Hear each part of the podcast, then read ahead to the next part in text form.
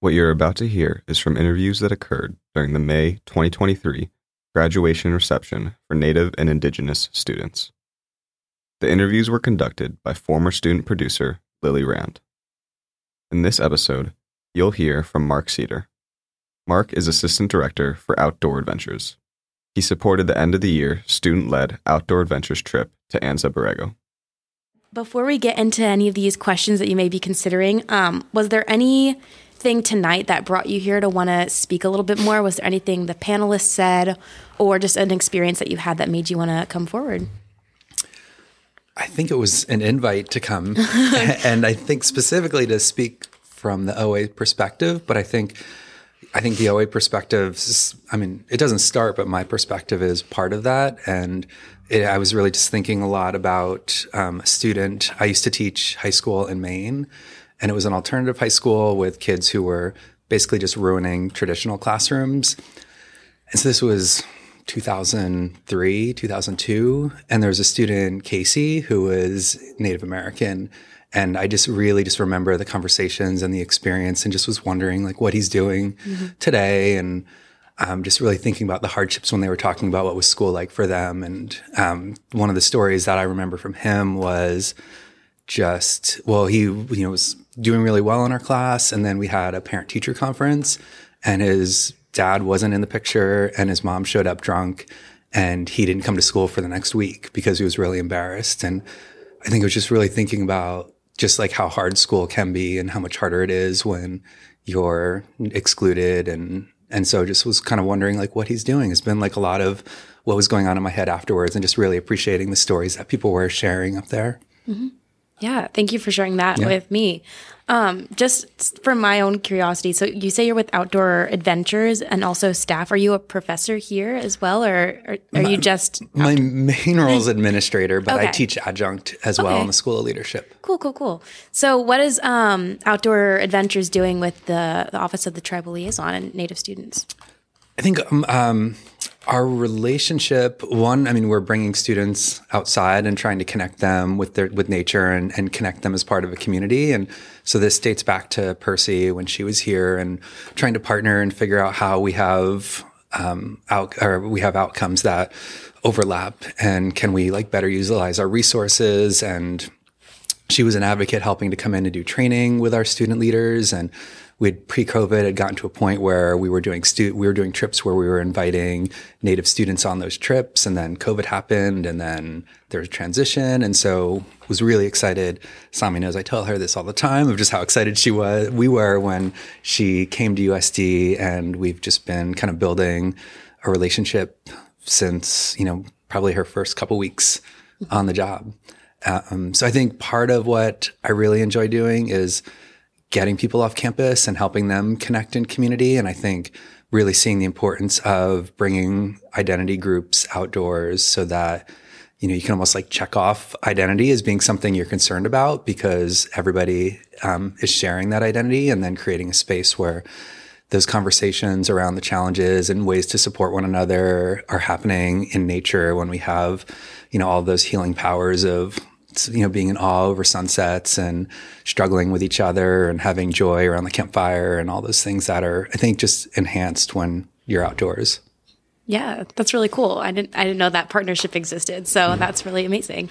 Um, in your effort to reach out to Native students um, to get them involved in outdoor adventures, what kind of challenges have you faced in maybe that community building? I think the I think there, I mean, a lot of the challenges are around like, I think distrust and really just like building relationships is like really important.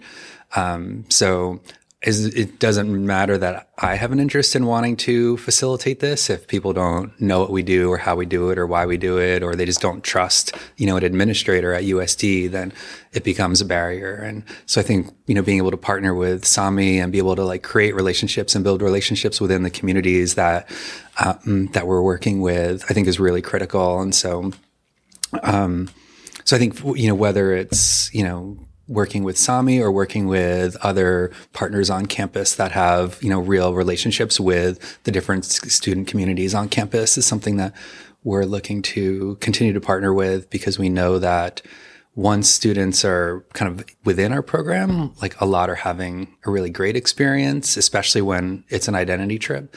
Um, but it's also hard when it's one native student or one student of color, you know, in a majority white trip that um, a lot of those same barriers or those same microaggressions or the same discomforts can be happening on a trip that we see that it's often like not the case when it is an identity trip. Yeah.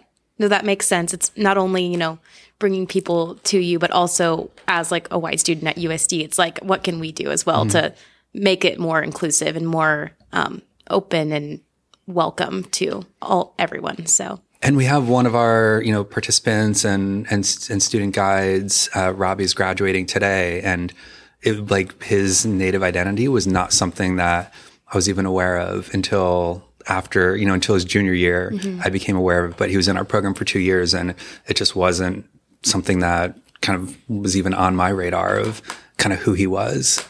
Yeah for sure. And then, kind of similar to that, um, but you mentioned that transformational moment for you when you taught in it was Maine, mm-hmm. right?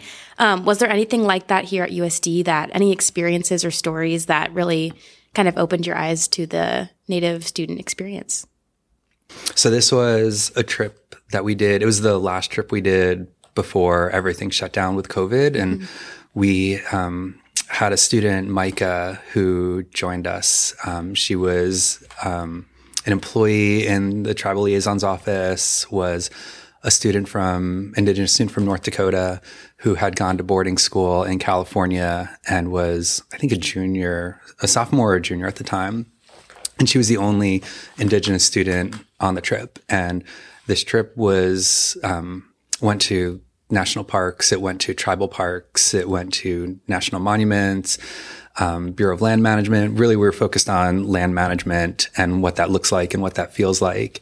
And, you know, and had just really great conversations in the evenings. And I think I remember like one point where we were, you know, had gone to the Grand Canyon and gone to Zion National Park and it was like really touristy. And we were in, um, Monument Valley, which is a tribal park in Northeast Arizona, and um, you know there were there were just you know dogs roaming around, and the students were just like kind of confused. Are these like strays or what's going on? And she's like, no, it's res dog, and like kind of just like started explaining to students like what a res dog was, and then like everybody was like like really excited about just like having that glimpse into kind of like this experience she had and what knowledge she had, and um, and then in that evening, like she was really just talking about, she's like, I'm from South Dakota. Like it's flat. Like you walk out the house and like dogs don't run away because you can see them for miles. And she's like, but how it really felt like home being on, which is on um, Dene land there. And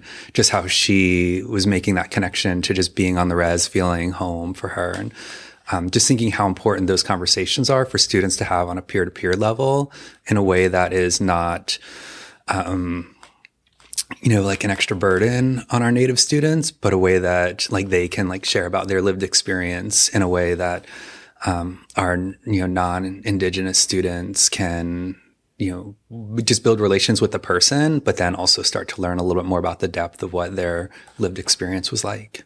Yeah, absolutely. Awesome. Um, is there anything else that you want to add or any insight? no, but I think that's the best question to ask at the end of every yeah. interview.